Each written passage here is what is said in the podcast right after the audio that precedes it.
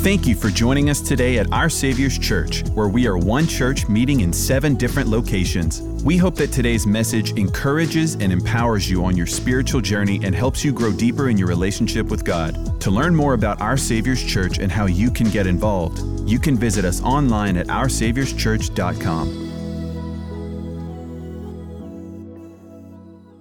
But how many believe God can do some new things? God can do some new things. There can be new beginnings here today, new vision. Maybe you're in a new season of your life, right?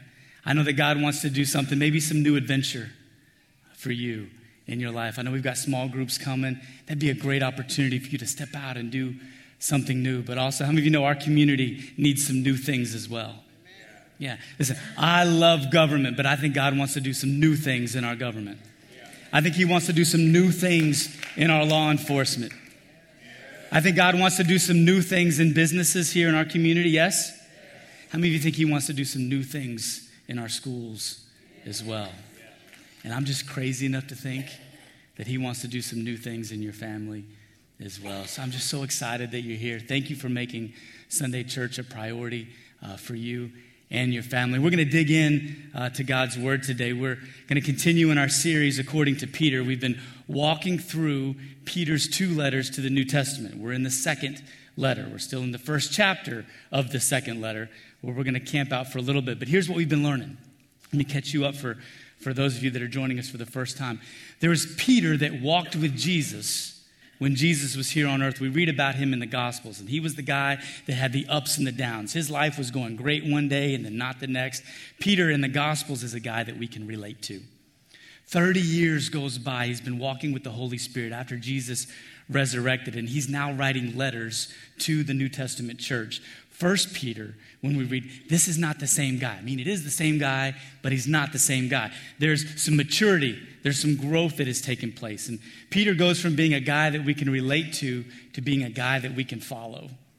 And now we are here in the second Peter, the second letter that he wrote. And Peter goes from being a guy that we can relate to a guy that we can follow. And now we're starting to see, man, this is a guy that we can be like. He starts to show us how we can grow in our own maturity. And last time we were here, we didn't get very far before coming across a group of verses that contain so much truth. There's so much treasure there. I have to stop and mine down just a little bit. And while I'm at it, have you been reading Second Peter just in your regular devotionals? I think you should. And those of you that aren't familiar too much with it, you can turn almost to the back of your Bible. And for those of you that graduated from Nish and Westgate, it'll take you about 8 to 10 minutes to read all the way through the first 3 chapters. ACS grads and current students, I expect it's 7 minutes to take you to read this. No, it's great. It'll help you continue to grow and stay in line with what we're doing. I'm just kidding. A lot of Nish grads and Westgate, it just sucked all that energy right out of the room. Man, you know I love you. A couple weeks ago, I brought 3 cakes to the stage. You remember the 3 cakes? One of them was just plain cake, right? There was no frosting on it. It just represented our salvation, a free gift from God. We'll spend eternity in heaven, but that's about all. The second cake that I brought was the same plain cake, but this one was frosted. Somebody spent some time on it. It represented sanctification, the effort that we spend to grow our lives. It represented somebody that wouldn't just spend eternity in heaven, but would have a fruitful life here on earth, a productive life that God has for you. And then there was a third cake. How many remember the third cake? Looked just like the second one, right? Only it was frosted cardboard. Just frosted cardboard. I took those cakes home to my kids and talked about how there are different types of people that you may meet in life. There are those that are going to spend eternity in heaven, though that's real cake. And then there are those who try to do everything right on the outside, but they don't trust in Jesus to be their Lord and Savior. They really trust in themselves. And I tried to help my kids understand that when you trust in yourself, you may do all the right things and say all the right words and sing all the right songs and put on all the right clothes and go to church and sit in the right pews with everybody else. But if you don't have a relationship with Jesus personally, you're just frosting the cardboard. And here's what I told my kids. I set the cakes in front of them, the 2 that looked identical, and I said, you can have a piece of whichever cake you choose. And they thought about it, And they went back and forth. You should have seen the look on Avery's face when he cut into that cardboard. It's like, you were kidding, right? I said, no, you can have a piece of whichever cake you choose. And it was a great illustration to let us know that what really matters in life is not the frosting on the outside, but the substance of our relationship with Jesus.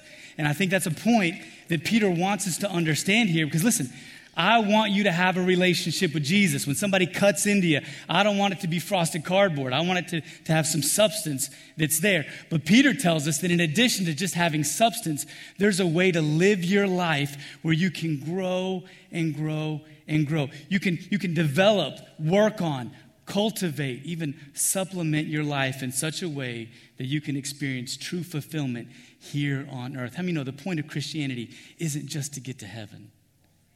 If that were the case, you wouldn't need any frosting on your cake, right? The point of Christianity is to make sure that we're seeing God's will be done here on earth until we get to heaven. Amen? So I'm telling you, we're growing. Here's our verses today. We're going to jump right in. 2 Peter chapter 1, verse 4. Look at this. He has granted to us his precious and very great promises. In other words, his free gift to you when you surrender and submit your life to Jesus, so that through them you may become, here's a great phrase, partakers of the divine nature. In other words, you can be Christ-like here on earth, having escaped from the corruption that is in the world because of sinful desire. Very next verse, verse number 5. For this reason, in other words, so that you can take advantage of that divine nature that God has given you, make every effort to supplement your faith with virtue, virtue with knowledge, knowledge with self-control, and self-control with steadfastness, and steadfastness with godliness, and godliness with brotherly affection, and brotherly affection with love. What's he talking about? He's talking about the frosting. In addition to your faith and a relationship with Jesus, you can supplement, you can add those things, you can frost, maybe little sprinkles or some flowers. You can have the kind of life that you put some effort into while you're waiting on God to come and bring you to heaven. And that kind of life, here's what he says, if these qualities are yours and are what?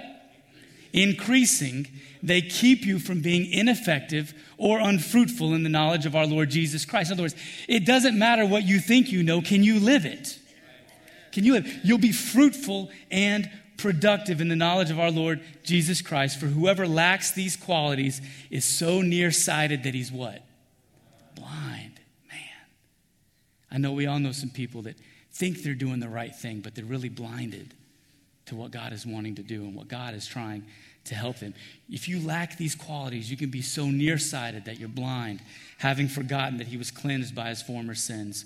Therefore, brothers, be all the more diligent to confirm your calling and election, for if you practice these qualities, you will never fall. According to Peter, there's a way to live as a Christian that's ineffective. It's unfruitful, it's blind. You're constantly stumbling, constantly tripping over the same things time and time again. How many of you know somebody? Don't raise your hand. We're in church. Just nod at me. He's tripping over the same things over and over and over again. And he's also saying that there's a way to work on your Christian life, practicing a set of qualities that will cause you to live a life of effective fruitfulness, no longer stumbling, no longer blindly tripping over the same sinful habits. And look at me, church, I would not be the pastor to you that I want to be if I knew of one way for you to live as a Christian that caused you to trip over and over and over again, stumbling in and out of the same things. What kind of pastor would I be if I let you live that way when I know full and well, like Peter does, there's a way to live your life where you're not constantly tripping and stumbling over things? How many of you want to know that kind of living for our lives? Let's dig in. I want to help you. Would you imagine the kind of impact we could have in our community and within our families if we lived that kind of life versus the kind that's tripping and stumbling? I was talking to a man just this week. He said, church is full of a bunch of hypocrites, I'm telling you. I said, you'll fit right in. Come on. You'll fit right in. We're trying, we're growing. Peter gives us a list of qualities that when a believer practices and cultivates them, it won't add to your salvation in heaven, but it'll make a huge difference on the kind of life that he's called us to live here on earth. And the first thing he wants us to add to supplement to our faith, the only one that we're going to cover today, is this word virtue. He says, make every effort to supplement your faith with virtue. Now, probably the best way to describe what virtue is to start describing what it isn't. So I'm going to tell you a story. In my shop back home, I have this metal device. It's heavy, it's iron, it's really strong, and it's mounted to my workbench. And it has two metal faces to it and a handle. And when I turn it, it gets really, really tight and contracts. It's called a vise, right? V-I-S-E. There's a vise. Now, here's the thing you need to know about this vise. It is so strong, and you can turn it tighter and tighter and tighter. Whatever in its grip can't get away and can't slip out. I can use it to put in and put my mower blades in there to sharpen them so that they don't fall out. It actually grips things so hard that I can use it to bend and distort things. Right? If I've got a piece of metal that I want to bend, I can clamp it in that vise. And even though it was originally this shape, I can bend it in this shape if I get it tight enough in the vise. Matter of fact, just the pressure of this vise alone is enough to distort, mar, and change the very image of the things that I'm putting into it. Now, some of you are already a little ahead of me today, but there's another kind of vice in our lives, and that's a V-I-C-E. Now, what are you talking about? Different letter, same grip. Just like the device, what behaviors and addictions can act like vices in our lives. There are some. Alcohol may have such a grip on you that you can't slip out of it. Right? There are sexual sins and self-identifications that have gripped you so tight, you've deformed God's original design for your life. There are vices like debt. Squeeze you so hard that you're being bent, and the financial pressure is damaging your ability to provide for your family the way you know God wants you to be able to provide. And there's plenty more, aren't there? Anger, unforgiveness, laziness, fear, all vices designed to grip you tight, to bind you and deform the very true nature of how God made you to be. That's what a vice is. And vice is what it looks like when you're stuck in sin. Virtue is what it looks like when you've been set free. See, the word that Peter uses when he describes, or when describing our English word virtue, more literally means moral excellence. Look at this. Virtue is moral excellence. It's the best, the highest use of a thing, its truest purpose being fulfilled. In other words, it's not just what you were made to do, but also doing it how you were made to do it. It's your character. You say that with me? Say character.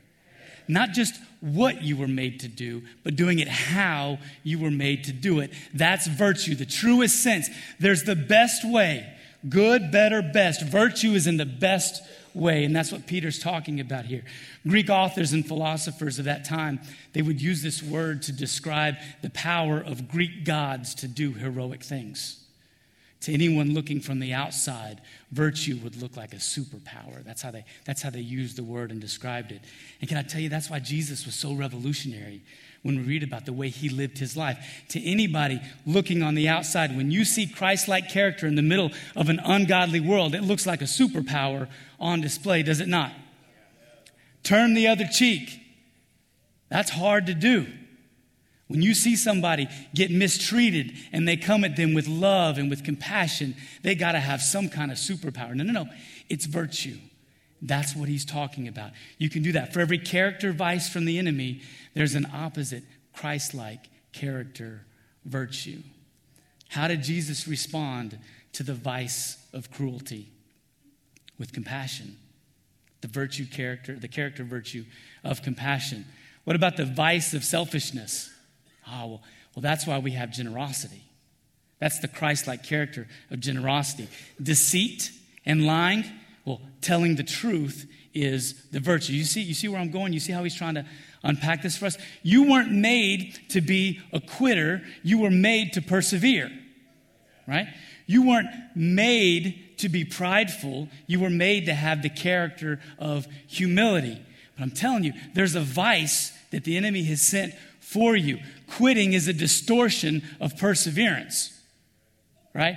Pride will squeeze the humility out of your life, and for every virtue you were made to walk in, the enemy wants to squeeze, distort, and bend you out of your original design. That's why we struggle with the vices in our life. And here's the truth that Peter's trying to unpack for us today. He says this: when we add to our faith the virtues of Christ-like character, we strengthen our resistance to the vices of this world. Salvation will get you to heaven, but you're going to struggle here on earth, getting squeezed and bent out of shape, unless you can learn to walk in Christ-like character, walk in virtues that'll almost resist the very things that the enemy is trying to squeeze. Why are there some Christians that struggle in life? They're not walking in virtue. Why are there those that seem like the world is against them and they're caving in and collapsing under pressure? And then why are there some that seem like they're bulletproof, impenetrable to the things that are going on in life? I spoke to a woman this morning that is awaiting a cancer diagnosis. And she's walking in trust and hope, believing in faith that when it comes back, it's going to be slow growing and easy to remove. That's somebody that's not walking in a vice. That's somebody that's walking in virtue. How many know the difference? When you see it, it's like a superpower that you walk in. Okay, I got it, Pastor Don. I got it. How do I develop virtue and Christ-like character in my life? I can think of three places that you can go to develop Christ-like character. Here's the first, and you probably should have seen this coming: through the Word. Through the Word. You got to be in this book. You can't just be around this book, near this book, by this book, under this book, on top of this book. You got to be in this book. This book is sharper than any two-edged sword, and it will separate and divide between soul and spirit. Pastor Don, I don't know the difference between whether that's my voice, my soul, or God's voice, my spirit. I'll tell you, if you'll know this book, you'll be able to see the difference between the two. God's word speaks to us, and it sounds just like the spirit. YouTube and Facebook and TikTok and threads and social media sounds a lot like your soul. But if you spend more time there, you'll think what you hear is actually the voice of God. You got to be in this book. You got to be in this book, right? It's not just in the life and stories of Jesus, but in the lives and teaching of the men and women that walked with him. You read these stories and you see men and women who accomplished great things, and you're thinking, what is it that was different about their life than my life? And you take those two and you put them side by side. I've told you before about straight sticks and crooked sticks, right? A crooked stick is hard to tell sometimes that it's crooked until you put a straight one right next to it. We don't realize sometimes that the way we're living is crooked until we put a straight stick next to it. There is not a straighter stick that exists in your life than this word. Let me tell you why it's not a buffet. When I go to Kim's Chinese and I look at the buffet line, if I don't like what they have there, I can move on to the next thing.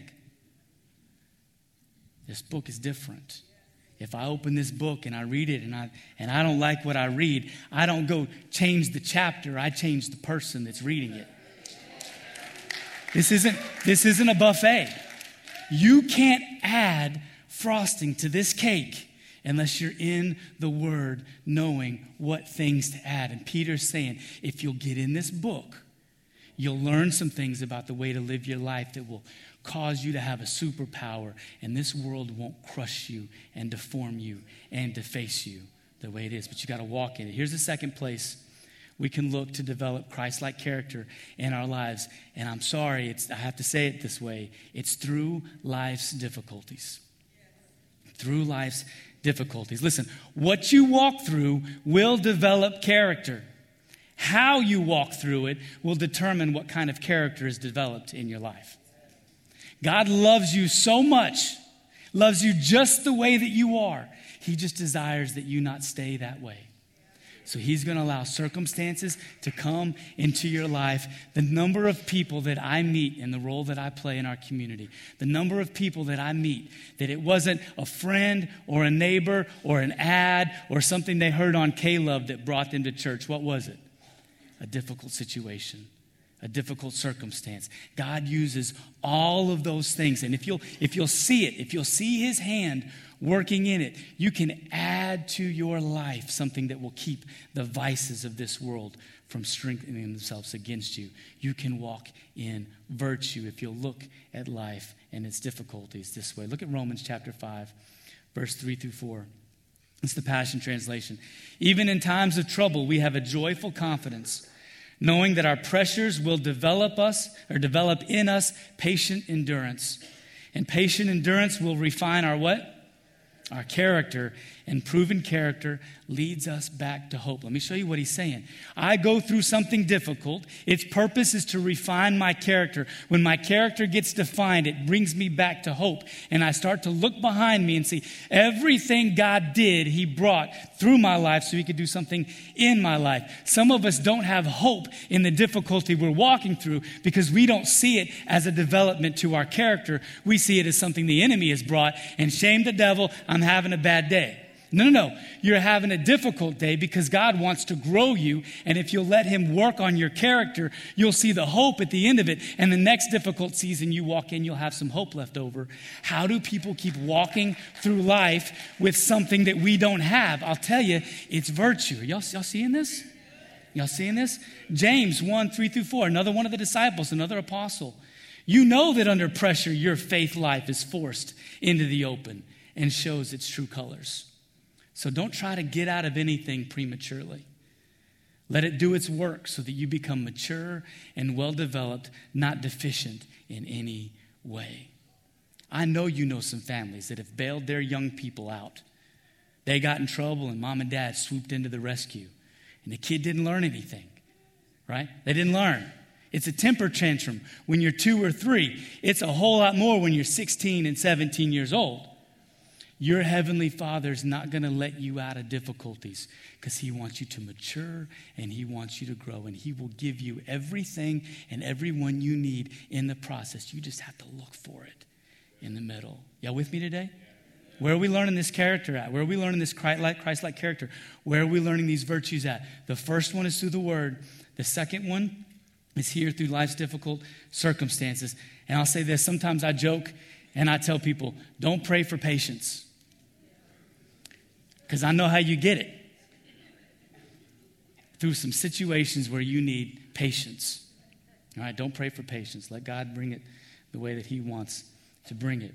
The enemy wants to use vices in your life to bend you out of shape. God wants to use situations and circumstances to keep you in shape.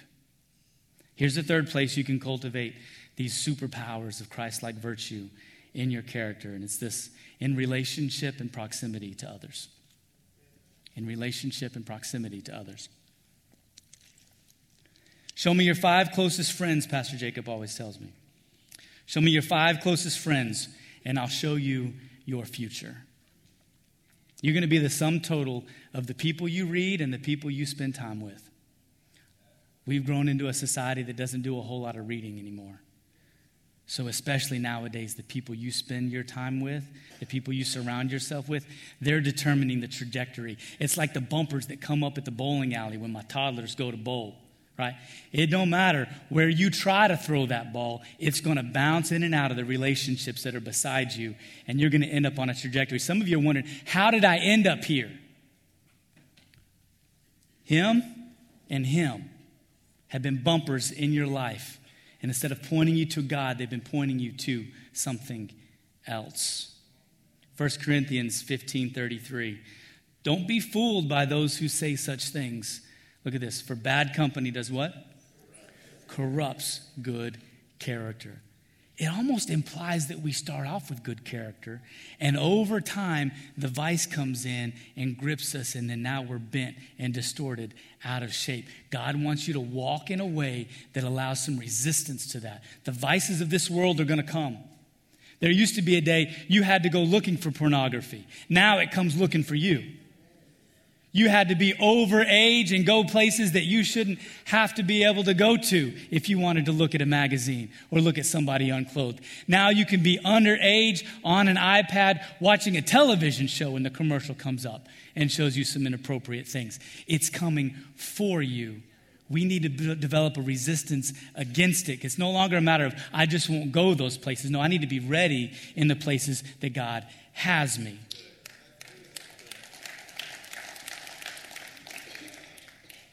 I love that you're in church. I want you to come every week. I love that you're reading your Bible. I want you to read more. But when it comes to Christ-like character, folks, there are some things that are caught and some things that are taught. This is one of those things where what's caught is more important than what you think is taught. Look at Hebrews chapter 10, verse 24 and 25. And let us consider how to stir up one another to love and good works. Look at this. Not neglecting to meet together, as is the habit of some. No, I don't need to go to church to get to heaven. True. But if you want to be a good Christian while you're here on this earth, if you want to resist the vices that are coming along you, you need people in your life. You don't need to neglect meeting together. I know I'm preaching to the choir because y'all are all here in church, but don't neglect it. Because look at what it says. As is the habit of some, but encouraging one another, and all the more as you see the day drawing near. How many know the day of the Lord's return is sooner? God, I hope he comes right now. I got some good important things I still want to share with you today, but if Jesus wants to come, I'm good with that. Let's go right now.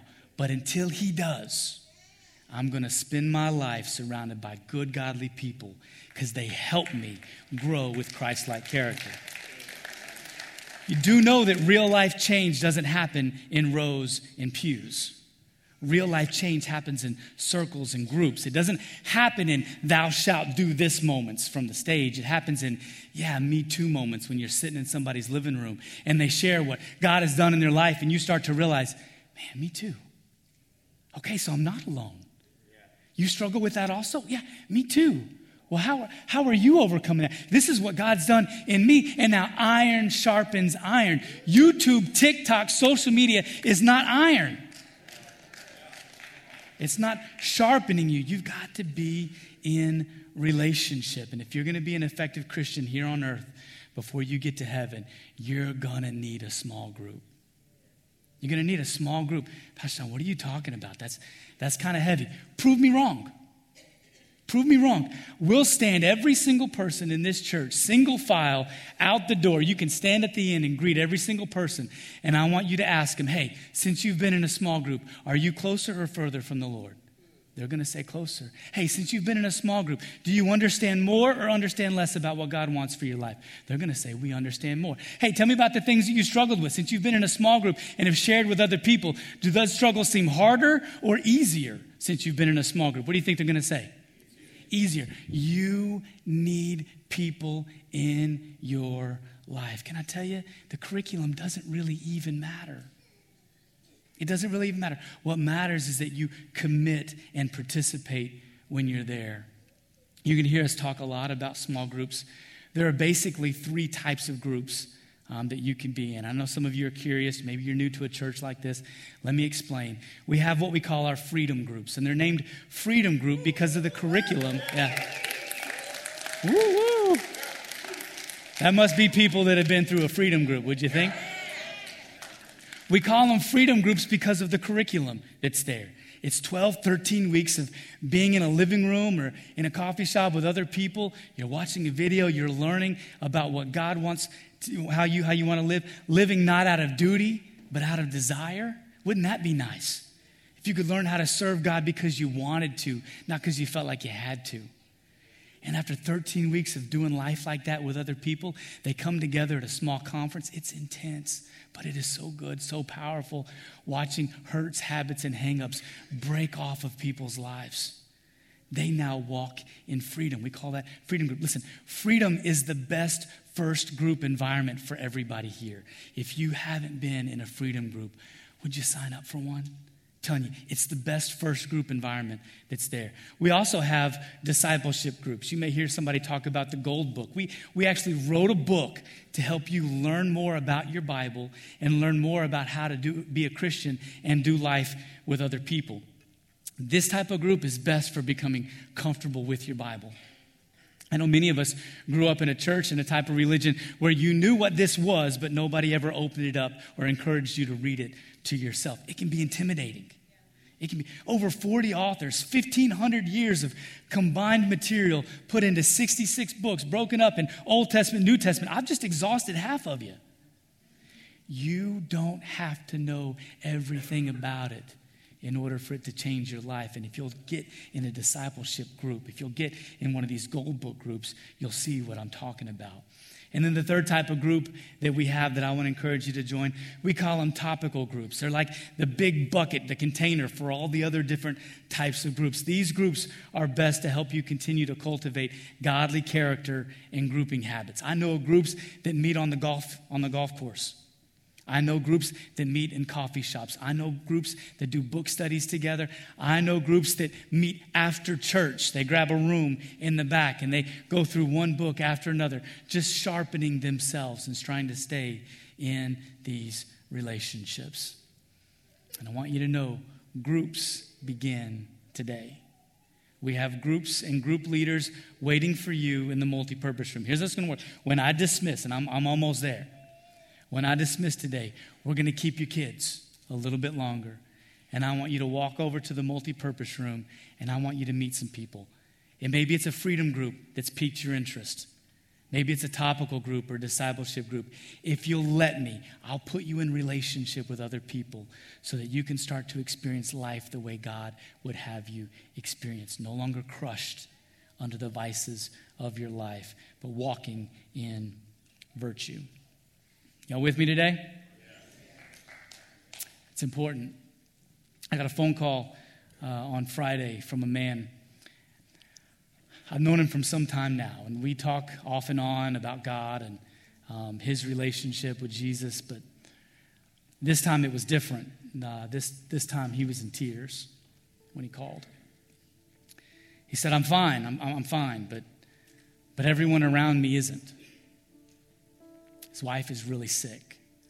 She's got some undiagnosed digestive issues. The doctors can't figure out why. She's malnourished and losing a lot of weight and isn't as active as she used to be, and it's heavy on him. He's lost 3 close friends within the last 2 years, unexpectedly and tragically. His friend group is getting smaller and smaller. His sons are so far from God. They're struggling as well. And I told him, I said, there's a quote by C.S. Lewis that reminds me of where you are right now. And he said, well, tell me. And I said this. I said, God whispers to us in our pleasures. He speaks in our conscience, but he shouts in our pains. It's his megaphone to rouse a deaf world. C.S. Lewis said that. And somehow the pains of our life could be nothing more than God shouting at us to get his attention. And I told him, I said, it looks like God's trying to get your attention, but he was unwilling to see it that way. The issue had to be with everyone else. He was actually calling me to see if I would have a conversation with each of these people in his life that God wasn't doing what he thought God should be doing in their life.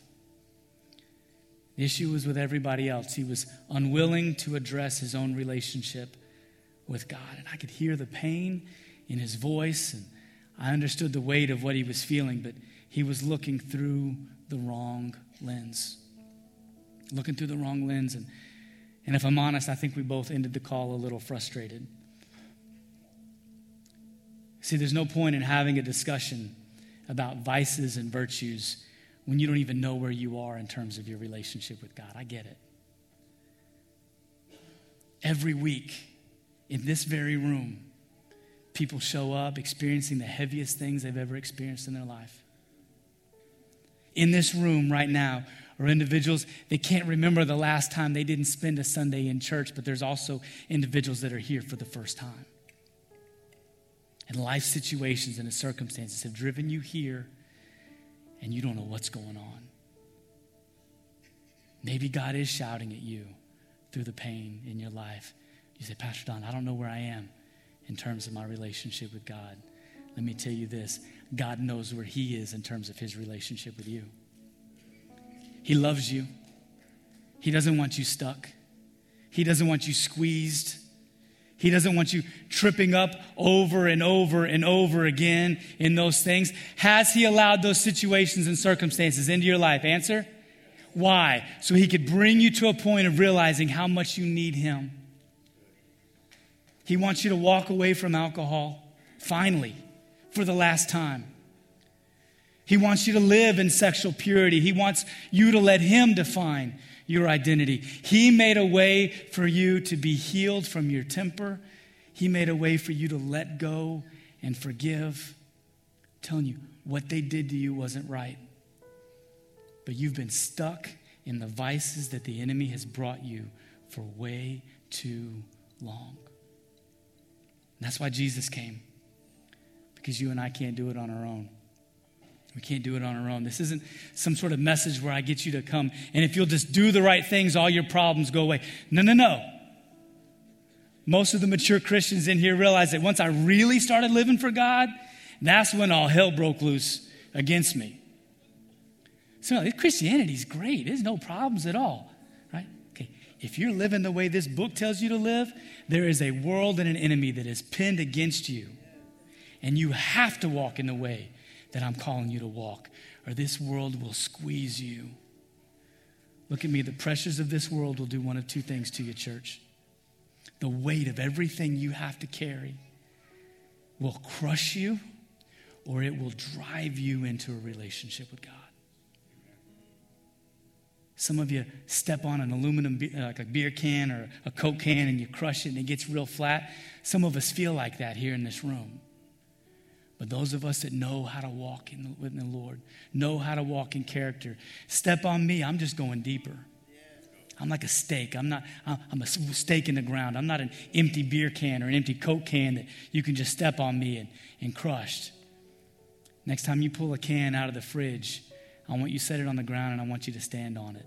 You know, a full can can withstand a lot of pressure, can it?